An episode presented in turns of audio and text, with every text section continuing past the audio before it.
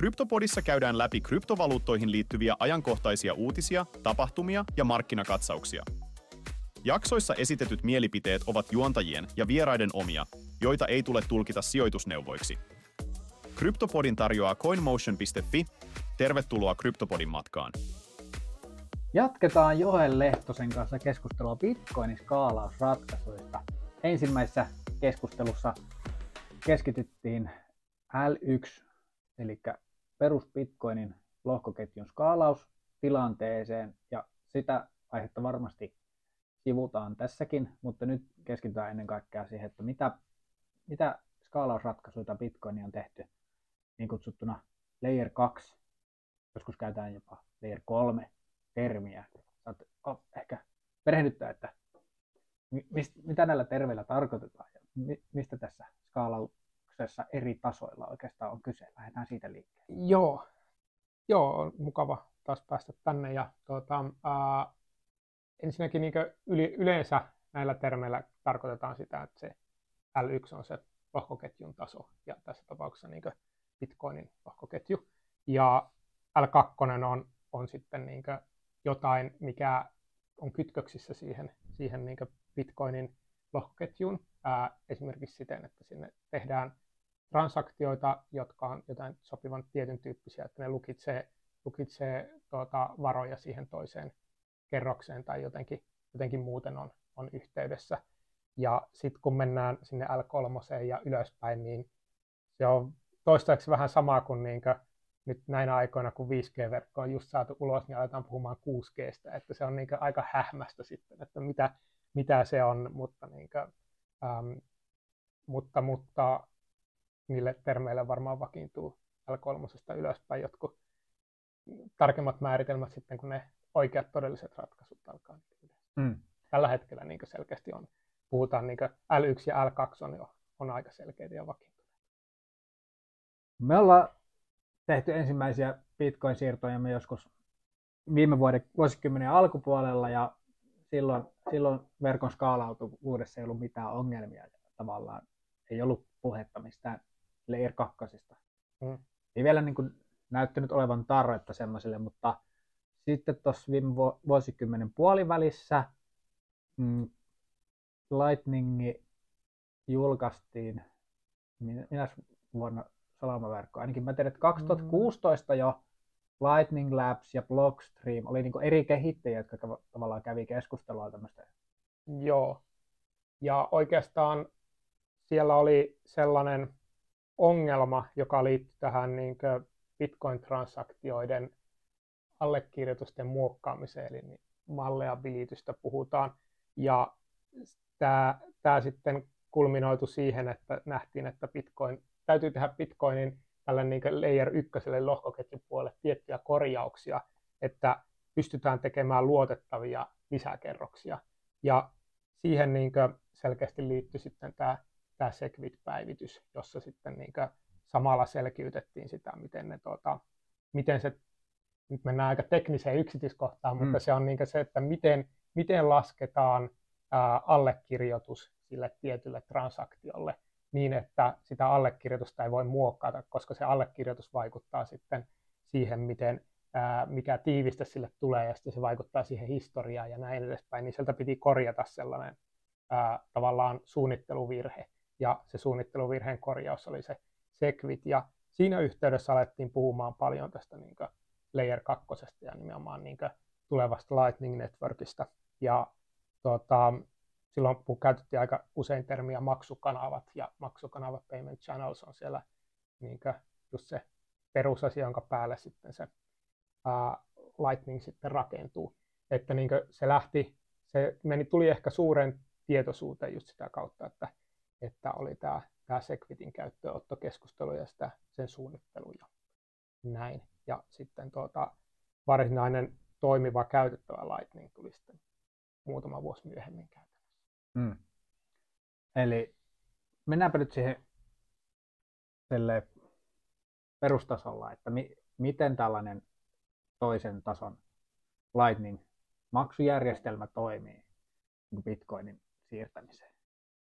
Um, se perustaa niin yleisin tapa ajatella tätä on se, että siellä lukitaan jotenkin niitä varoja siellä ykkösketjussa niin, että, että tai ykköskerroksella, eli Bitcoinin lohkoketjussa, tarkoittaa sitä, että tehdään jonkinnäköinen transaktio, jossa ne ää, varat on kiinni sillä, sillä aikaa, kun niitä käytetään siellä ää, ylemmällä kerroksella. Ja tuota, Lightningin tapauksessa se on sitten tällainen niin kahden allekirjoittajan transaktio, jossa ne molemmat allekirjoittaa sen, ja sitten on tietysti sopimukset sen purkamiseksi. Eli tuota, se lukitseminen on se avainkysymys niin tuon tyyppisissä ratkaisuissa. Ja tietysti noita voi rakentaa monellakin tavalla, mutta se lukitseminen on semmoinen hyvä tapa siksi, että se, se tuota, ää, sen toisen kerroksen ei tarvitse jatkuvasti, tai tavallaan että siellä on vähän sellaista ää, ikkunaa, että siellä voi, voi tehdä asioita niin, että äm, se ei ole, se yhteys sinne alempaan kerrokseen ei tarvi olla niin jatkuva. Tämä on hirveän, tässä mentäisiin todella syvään päätyyn, jos, niin kuin, mm. jos lähettäisiin tähän ää, yksityiskohtaan, mutta kuitenkin se, se lukitseminen on se, se avain, avainkysymys siinä. Jep. Joo, aihe on tietysti teknisesti hyvin, hyvin monimutkainen ja monisyinen ja tavallaanhan ihanne on se, että tavallisen käyttäjän ei tarvitse tietää kaikkea, että miten nämä järjestelmät teknisesti toimii. Tavoitetasohan on se, että Bitcoinin maksaminen, Bitcoinilla maksaminen olisi niin kuin edullista ja nopeaa ja mm. helppoa. Ja nythän meillä on Bitcoin-siirto, siirrot, jossa on sitä hinnan vaihtelua, verkon ruuhkautumista ja sitten on jonkin verran tätä salamaverkkokapasiteettia, eli mm-hmm. salamaverkossa siirrot ei maksa juuri mitään.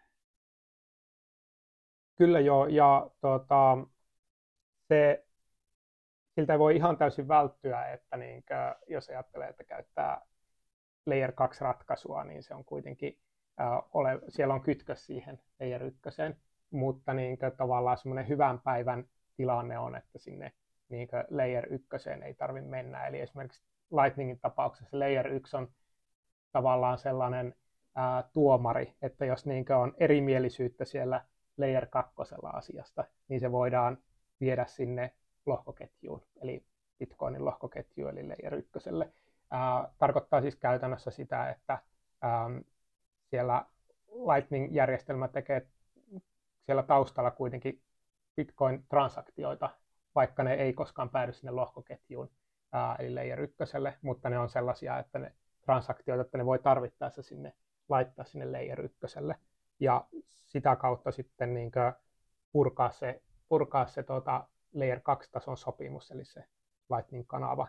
Ja sillä tavalla se on siellä olemassa ja vaikuttaa asioihin, mutta silloin kun se tuota, järjestelmä toimii hyvin ja osapuolet noudattaa protokollaa, niin silloin tuota, siellä ei tarvita sitä tuomaria tavallaan, mm. sitä layer ykköstä, mutta se luo sen, sen pohjaturvallisuuden sinne, että niinkö, äm, se, sen takia niinkö Bitcoinin päälle rakennetut järjestelmät on, on just hyviä sen takia, että Bitcoinin lohkoketju on, ää, on pisimpään toiminut lohkoketju ja, ää, ja, ja ne säännöt on hyvin testattuja ja näin, että se ei ole ei ole sillä, siinä määrin kokeellinen kuin sitten monet pienemmät projektit. Eli Lightning Networkissa ne maksutapahtumathan käytännössä toteutuu reaaliaikaisesti tai niin kuin hyvin minimaalisella viiveellä. Ja ilmeisesti nyt esimerkiksi tämä maksukäyttö nousi isommin tapetille 2021, silloin kun El Salvador teki Bitcoinista virallisen valuutan. Ja Joo. Siellähän sitten otettiin kansalaisille sitä käyttöön. Ää, kannustettiin lataamaan se tietty lompakkosovellus, jossa oli tämä Lightning-tuki. Mm-hmm.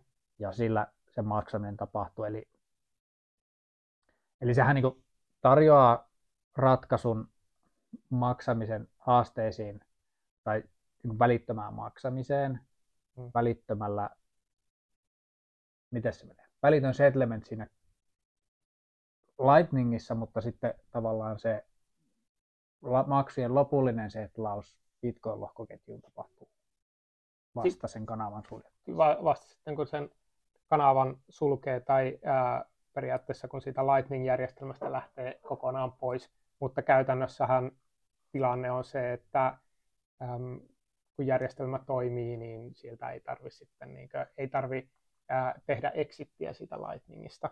Mm. Ja Lightningista saa siirrettyä osan varoista Bitcoinin pääketjuun ja vastaavasti ää, toiseen suuntaan, että niin kuin, ää, siellä olevaa pääomaa sitten voi kontrolloida itse.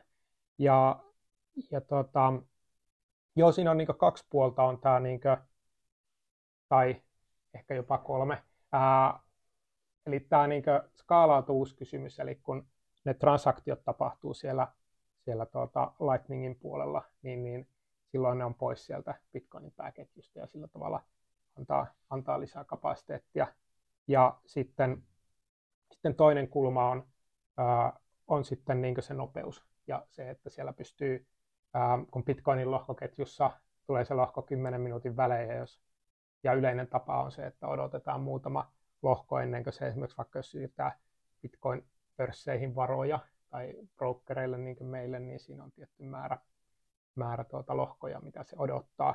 Että se voi olla semmoinen puoli tuntia, että se on siellä lukittuna mm. se, se varallisuus. Ja tuota, tätä ongelmaa sitten Lightningissa ei ole, että kun se, se, tuota, kun se reitti vahvistuu, niin sitten se tuota, varallisuus siirtyy siellä.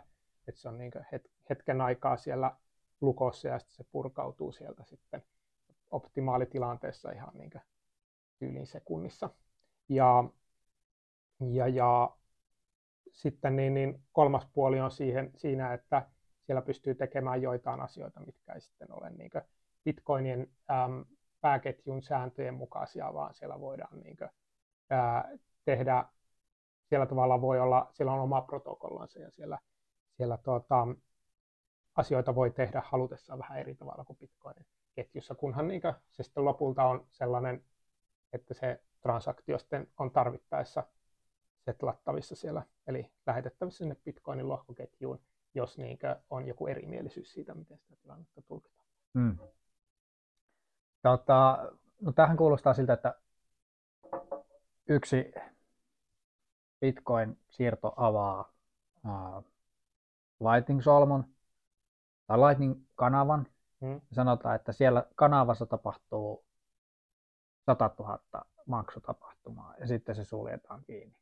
Joo. Se kanava. Niin tarkoittaako se sitten silloin, että tavallaan on tullut yksi bitcoin-siirto, joka on avannut ja yksi, joka on sulkenut. Siinä on välissä sitten 100 000 siirtoa, eli että se on niin kuin 100 000 kertaistanut skaalannut bitcoin. Joo, siinä tapauksessa tämä on niin onnellinen tilanne, että sillä saa sen 100 000 siirtoa tehtyä.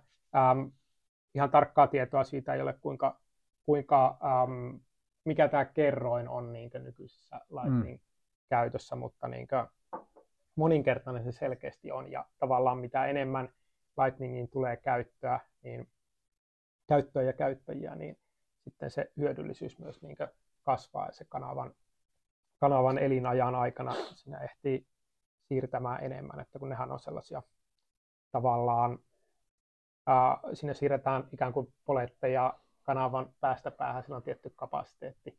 Mm. Ää, sanotaan vaikka, että siellä on se 0,1 bitcoinin kanava, niin siellä sitä 0,1 bitcoinia voi siirtää pienemmissä osissa laidasta laitaan, niin tuota, ja sitten kun näitä kytketään toisiinsa tämän vertaisverkon kautta, niin siellä voi sitten reitittää sitä maksua mm. eteenpäin. Niin tuota, siellä on tietysti oma, siellä on sitten omia, omia haasteitaan, että miten saada se kanavakapasiteetti olemaan, niin kuin, että sitä on riittävästi ja näin, että se on niin kuin, tavallaan oikeassa päädyssä. Että, niin, jos mulla ei ole pelimerkkejä siinä kanavassa tässä päässä, niin sitten tietysti mä pystyn sitä käyttämään, pystyn maksamaan sillä, mutta voin vastaanottaa, ää, mutta ei ehkä mennä tuohon nyt tässä vaiheessa vielä hirveän syvälle, mutta siinä, siinä, tuota, siinä ei ole siis, lähinnä tämä liittyy siihen, että siinä ei ole sellaista tarkkaa rajaa, että mikä, mikä määrä transaktioita siellä voi tehdä, että jos niin homma toimii hyvin, niin se voi olla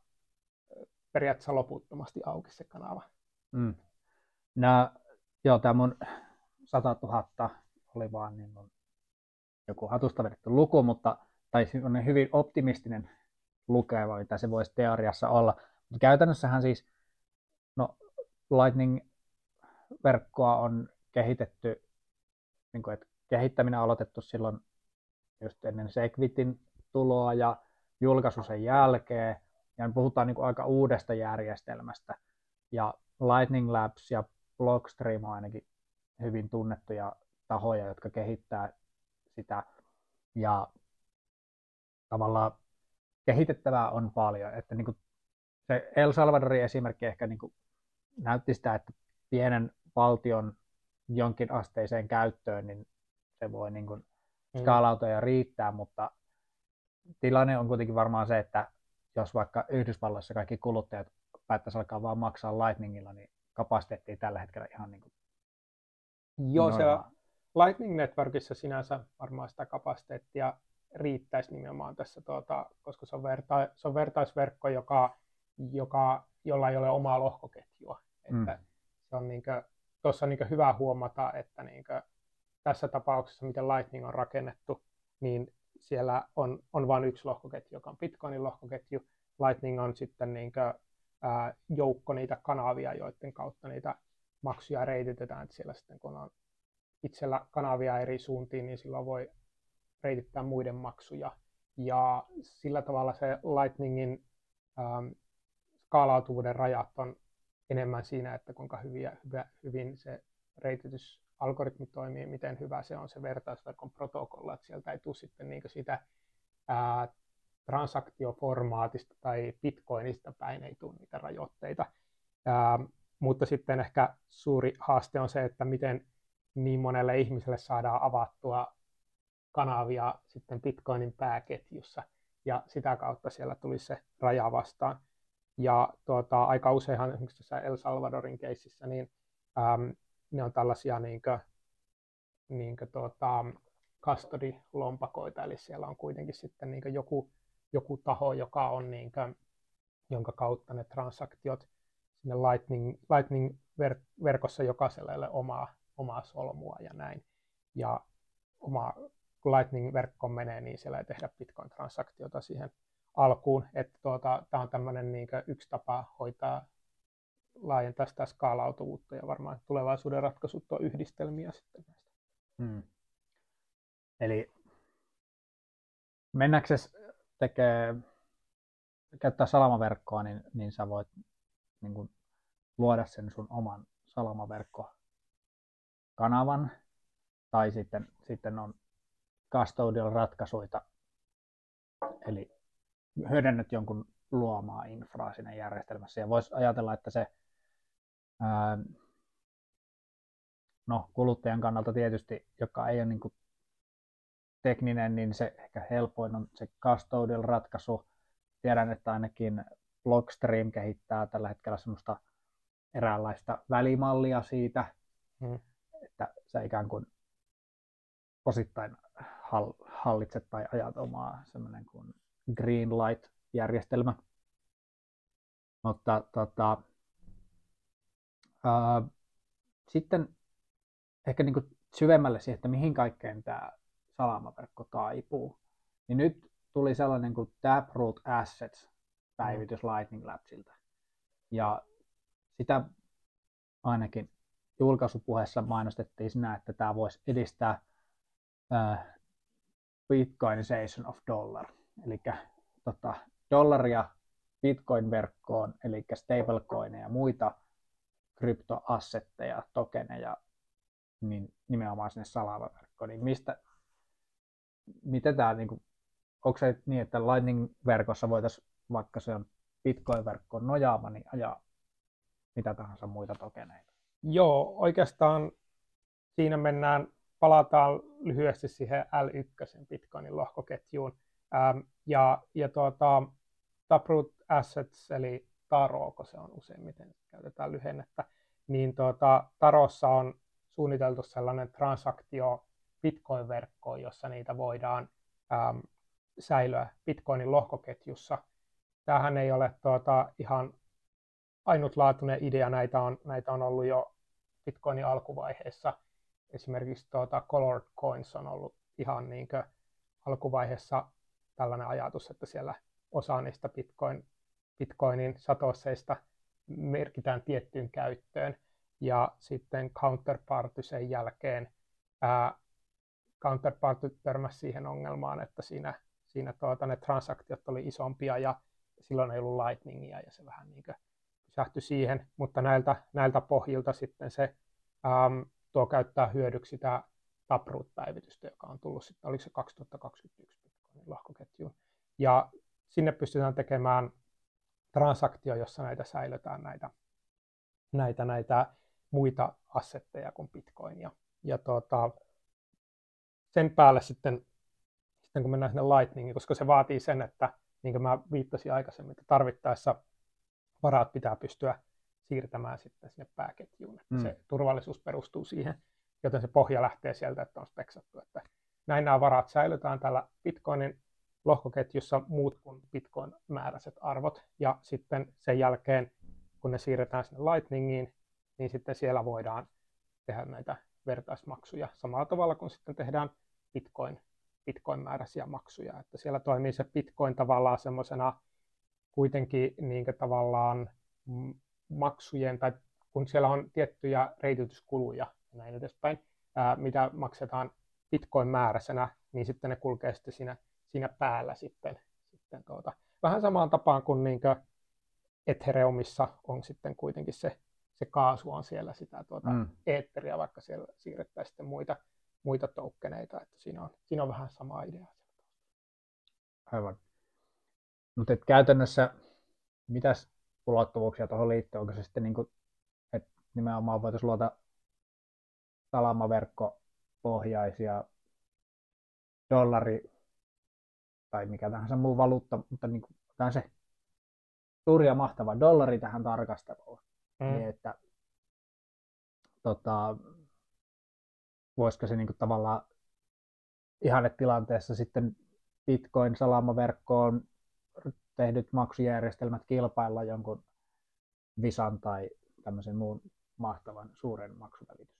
Joo, kyllä ainakin niin skaalautuvuuden näkökulmasta. Tietysti sillä on ehkä muitakin poliittisia kysymyksiä tälleen, mutta niin kuin, jos puhutaan puhtaasti teknisestä näkökulmasta, niin, niin vastaus on tähän kyllä. Ja se, se tota, hienous tuossa perustuu nimenomaan siihen, että, että niin Lightning-järjestelmät, kun on niitä maksukanavia, niin se, on, se to, soveltuu kaikkeen niin kuin, uh, fungible tokeneiden siirtämiseen. Eli kun ehkä fungible token ei ole tuttu, jos ei ole kuulu NFTstä. NFT taas on non-fungible. Eli tuota, kaikkeen sellaiseen, mistä, mistä, mitä on useampia yksiköitä, kuten vaikka euroja, ne jakaantuu samanarvoisiin osiin. Ää, osakkeet voi olla yksi käyttökohde, tietysti dollari, jonka mainitsit. Ja tuota, se kaikkein tällaiseen, tämän, tämän tyyppisiin niin assetteihin se, se mm. toimii. Eli kaikki, kaikkiin assetteihin, jotka eivät ole yksilöllisiä, vaan keskenään samanlaisia. Joo, eli se yksi, yksi satosi on sama arvoinen mm. kuin se toinen mm. satosi, yksi dollarin sentti on sama arvoinen kuin se toinen niin tämä, tämä on niin nimenomaan se, tätä tarko- tarkoitetaan sillä fungible token. Mm.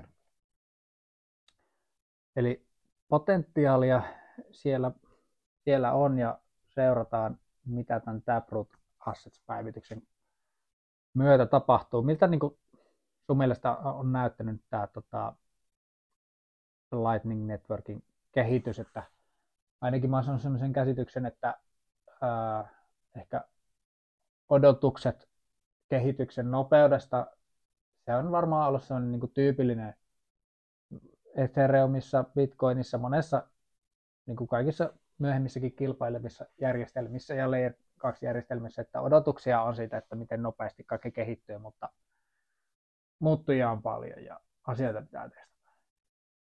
Joo, ja sitten kun tietty tietyt asiat tulee testatuksi vasta sitten, kun tulee enemmän käyttäjiä, mm. että se on tavallaan sellainen niin kuin, ähm, käyttäjämäärän lisääntyminen auttaa niiden ongelmien löytämiseksi siellä.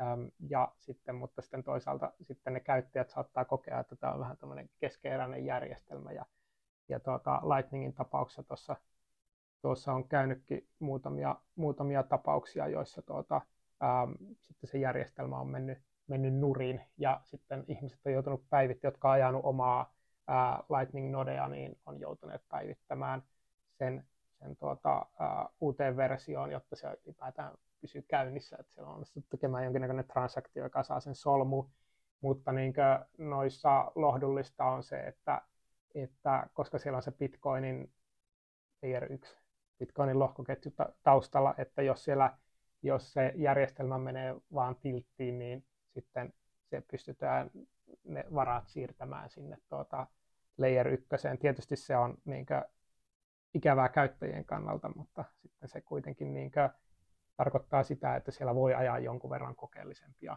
sovelluksia ja tavallaan, tavallaan niin kuin voidaan move fast and break things hmm. ajattelulla mennä vähän enemmän. Uh, mutta joo, kehityksen nopeus aina jotenkin, siitä on joku viisas sanonutkin, että lyhyellä aikavälillä kehityksen nopeus sitten tuota, niin yliarvioidaan ja pitkällä aliarvioidaan. Ja tässä, tässä on varmasti se, että sillä ollaan siinä lyhyen tähtäimen ikkunassa, että toivotaan, että se olisi ollut jo eilen, mutta se tulee kuukauden päästä, mutta todellisuudessa käyttäjät tulee vuoden päästä. Ja, ja tavallaan niin kuin, mm, asiat kuitenkin on kehittynyt oikeaan suuntaan, että siinä mielessä, ää, siinä mielessä ei ole siitä huolta. Tuo Layer 2, niin se tarjoaa paljon tota, niin kuin skaalaamismahdollisuuksia Bitcoinille, mutta palataan takaisin siihen, että mikä se on se L1 skaalautuvuus suhteessa siihen L2, eli tota, minkä verran näet niin kuin tässä isossa kuvassa, kuinka paljon Layer 2 voi skaalata, niin merkitystä sillä, että kuinka hyvin se Bitcoinin perustaso mm. skaalaa. Joo, tietysti siinä on se, että kun Bitcoinin lohkoketjusta, eli sitä L1, siellä tapahtuu vähemmän transaktioita, jos ne pystytään tekemään ylemmillä kerroksilla, antaa tilaa sitten ää, Bitcoinin L1-käyttökohteille, joita sitten tietysti yksi käyttökohde on taas sitten se sen L2-kanavien tai Lightningin tapauksessa kanavien avaaminen, mutta niin kuin, se antaa hiukan peliaikaa sille, että tavallaan kun puhutaan Bitcoinin lohkokoon suuruudesta vaikka, niin tuota, se, että, se, että siellä on se toinen kerros, niin tarkoittaa sitä, että, että niin siellä ykköskerroksessakin on enemmän tilaa. Mm. Mutta käytännössä, jos siellä L1-tasolla siirrot on kalliita korkean käyttövaateen takia, mm. niin sehän sitten myöskin hidastaa sitä L2-kanavien aukomista. Joo, ja tuota, oikeastaan se, se on niinkö yksi kulma, että sinne niinkö Lightning-järjestelmään, jos nyt puhutaan Lightningista, koska se on niinkö, ää, pisimmälle edennyt, sen takia mä aina palaan tähän Lightningiin, mm. on, tuota, on muitakin projekteja.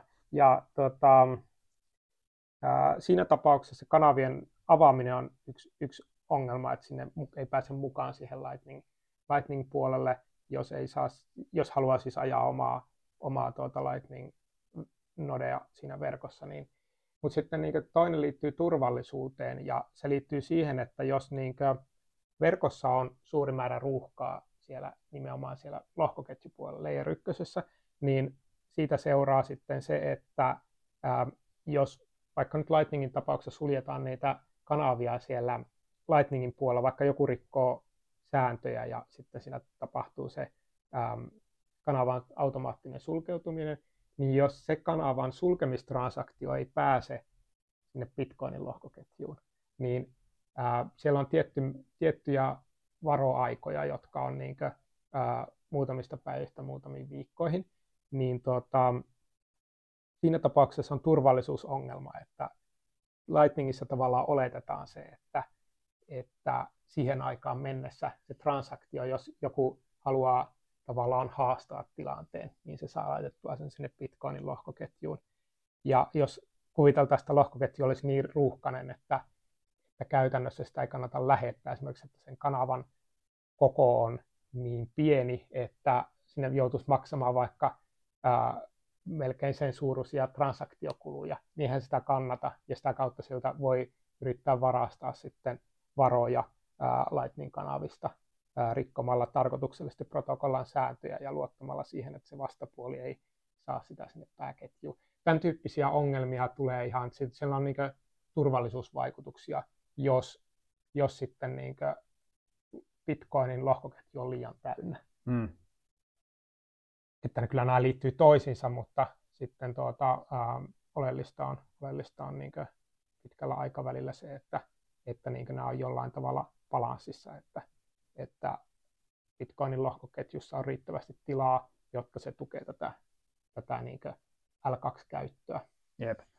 Eli käytännössä kuitenkin fakta on se, että me ei voida nojata, tai Bitcoin-yhteisö ei voi tavallaan tuudittautua pelkän L2-skaalauksen varaan, mm. koska L2-skaalaukseen tulee ongelmia, jos L1 menee tukkoon. Joo, siellä on ihan, ihan konkreettisia turvallisuus- luotettavuusvaikutuksia sitten, jos mm. olisi ihan tukossa. Mennään vielä lyhyesti, nyt maininnut muutaman kerran, että Lightning on tämä niinku su- suurin käyttökohde, salamaverkko Bitcoin L2-ratkaisuista, mutta mitä muuta siellä on kehitteillä um, maininnan arvoista?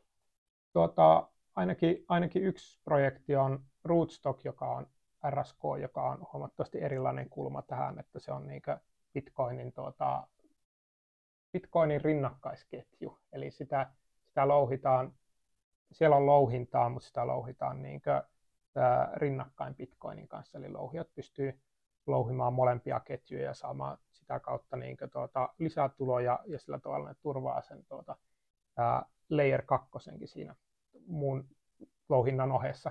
Ja, ja siellä sitten on ihan eri mekanismi siihen, miten, miten siellä siirretään Bitcoinin ketjun ja RSK välillä bitcoineja, että siellä on niin ihan periaatteessa eri token ja vähän, vähän erilainen. Se on niin tavallaan se ajattelumalli on erilainen, koska se on, niin kuin, se on myös lohkoketju, kun mainitsin sitä, että, että tuota, Lightningissa ei sellaista omaa lohkoketjua ole. Mm. Että se, se on puhtaasti perustuu niihin kanaviin ja niiden verkottamiseen.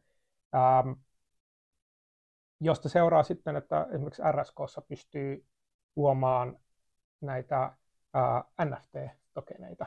Eli, siellä, eli kun tuota, Lightning tosiaan, niin kuin sanoin, niin se perustuu siihen, että siellä on ne kolikot on keskenään samanarvoisia ja niitä voi lyödä yhteen, että niin kahdesta kaksi irrallista satosia yhteen, niin siitä tulee kaksi satosia ja niitä voi jakaa ja näin edespäin. Niin, tuota, ähm, niin, niin sitten, sitten RSKssa on mahdollista siirtää ihan, ihan tuota, sinne on mahdollista laskea liikkeelle NFTtä ja siirtää NFTtä ja sitten siirtämään niitä myös takaisin sitten Bitcoinin lohkoketjun tiettyin rajauksiin. Oliko tämä Ordinals, kun 2023 alkuvuodesta nähtiin Bitcoin NFT-pöhinää, niin hmm. liittyykö se Rootstock? Ei, se on ihan Bitcoinin päälle tehty suoraan sinne Bitcoinin lohkoketjuun. Ja, ja tota, siinä niinkö tavallaan, miten mä sanoisin, siinä pääsi livahtamaan tämmöinen ominaisuus epähuomiossa oikeastaan kaikkien huomaamatta tänne Bitcoinin, ää, Bitcoin-järjestelmään, kun tehtiin tämä tämä tuota, Taproot-päivitys. Ja Taproot tuli, oli se 20, 2021, joo. joo. Niin tuota, siellä, siellä on mahdollista tehdä tällaisia ää, transaktioita, joissa tuota, vain se niinkö, ää, transaktion ikään kuin se kärki julkaistaan sinne lohkoketjuun. Sä vähän rajusti yksinkertaista, että sieltä tulee semmoinen puu, puumainen rakenne, äm, josta sitten vain se, se tuota, kärki, siitä se termi tulee siitä niin hmm. juuri, juuri jutusta. Ähm, ja, ja siinä, siinä yhteydessä tuota, joku sitten huomasi, että hei, että tähän pystytään niin leipomaan tänne sisään tällaisia, tällaista dataa, joka niin kuin, tuota, ähm, ei niinkö ole oikeasti transaktio-allekirjoituksia, vaan sinne saadaan niitä apinakuvia työnnettyä sinne väliin ja sitten tuota, ää, siitä huolimatta se transaktio on kelvollinen Bitcoin-transaktio. Ja tuota, sitten siihen vähän vielä jotain numeroteoriaa päälle, että määriteltiin, että mitkä bitcoinit on arvokkaampia kuin toiset, niin ää, tämmöisellä nokkelalla speksauksella ilman, että bitcoiniin tehtiin mitään teknisiä päivityksiä, niin saatiin tämä tämä tuota Ordinals tehtyä ja ää, sehän on niin aiheuttanut aika paljon paranpärinää yhteisössä, että, tuota, että miten näin pääsi käymään ja miten tämä sekoilu saadaan lopetettua. Ja mutta niin kuin, todellisuuden vastaus on tietysti, että ei mitenkään, että se, mm. se transaktiokulut sitten rajoittaa sitä, kuinka, kuinka tuota, helppoa niiden ordinalsien siirtäminen. Joo, se näytti ainakin jääneen toistaiseksi, niin kuin, että keväällä tuli iso, iso huuma, hei, hei me löydettiin tapa pistää NFTitä Bitcoin-verkkoon, mutta toistaiseksi ehkä nyt hieman näkyy se, että nimenomaan niin kuin, tavallaan tämä ei ole ehkä se yhteisön toimiva toivoma tapa Joo. tehdä NFTitä tähän verkkoon, mutta niin sanoit, että Rootstock on sitten niin kuin enemmän niin kuin Bitcoinin sivuverkko, jossa mm. tavallaan on suunniteltu, että tänne voisi tehdä NFTitä. Joo. Mites, niin kuin, oliko ä, Rootstockilla joku oma token? Um, se se tuota, käyttää, tuo, käyttää Bitcoinin tokenia, joka, joka on niin kuin, se RPTC nimeltään, mutta se on niin kuin, teknisesti suunniteltu niin, että se on lukittu siihen Bitcoinin ää, arvoon. arvoon. Mm. Mutta tuota, tosiaan niin kuin, on mahdollista luoda myös puhtaasti NFT-siirtoon tarkoitettuja äm, lohkoketjuja, ja, jotka on tällä tavalla kytköksissä Bitcoinin lohkoketjuun.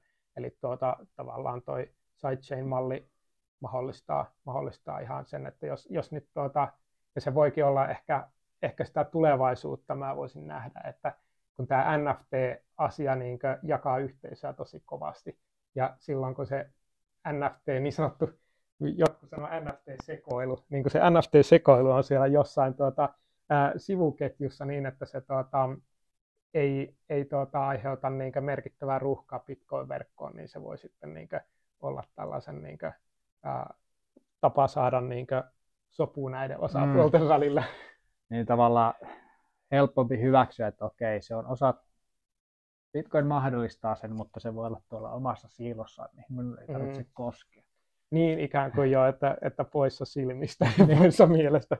Vaikka siis sinänsä NFT on ihan, niin kuin, niillä, on, niillä on kyllä ihan oikeita, oikeita käyttökohteita ja mun ei ole tarkoitus millään tavalla mm. niin kuin, ää, mollata sitä, mutta tietysti niin kuin, ää, helppo, helppo kyllä sanoa, että suuri osa sitä NFT-pöhinästä on ollut vähän sellaista tuota, ää, että si, sitten siinä ei olla niin kuin, ikään kuin ratkaisemassa mitään ongelmaa, että se on, tuota, jos tämä ajattelee siltä, että, siltä kannalta, että niin lohkoke, lohkoketjujärjestelmien ja vertaisvaluuttojen tarkoitus on ratkaista jotain ongelmia tässä yhteiskunnassa eikä luoda niitä, niin siinä mielessä tuota, tämä tuota, parin vuoden takainen NFT-juttu on niin ollut, ollut ehkä, mm.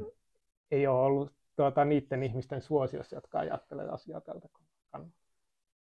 All right. Kiitoksia Joel. Ehkä vedetään pakettiin tässä vaiheessa. Käytiin läpi nyt skaalausta eri tasoilla ja näitä eri vaihtoehtoja. Ja Taprootiin tai tähän tota, rootstockiin ja Lightningin kehitykseen voidaan palata, palata myöhemmin. Joo. Kiitoksia kuuntelijoille ja kommentteja voi laittaa minun suuntaan ja toiveita siitä, että mistä jatketaan mahdollisesti Joelin kanssa ensi kerralla. Kiitos. Joo, kiitos. Lisää kryptoaiheista sisältöä voit löytää myös CoinMotionin blogista tai YouTube-kanavalta. Palataan taas seuraavan jakson parissa. Siihen asti, onnea kryptosijoituksiisi!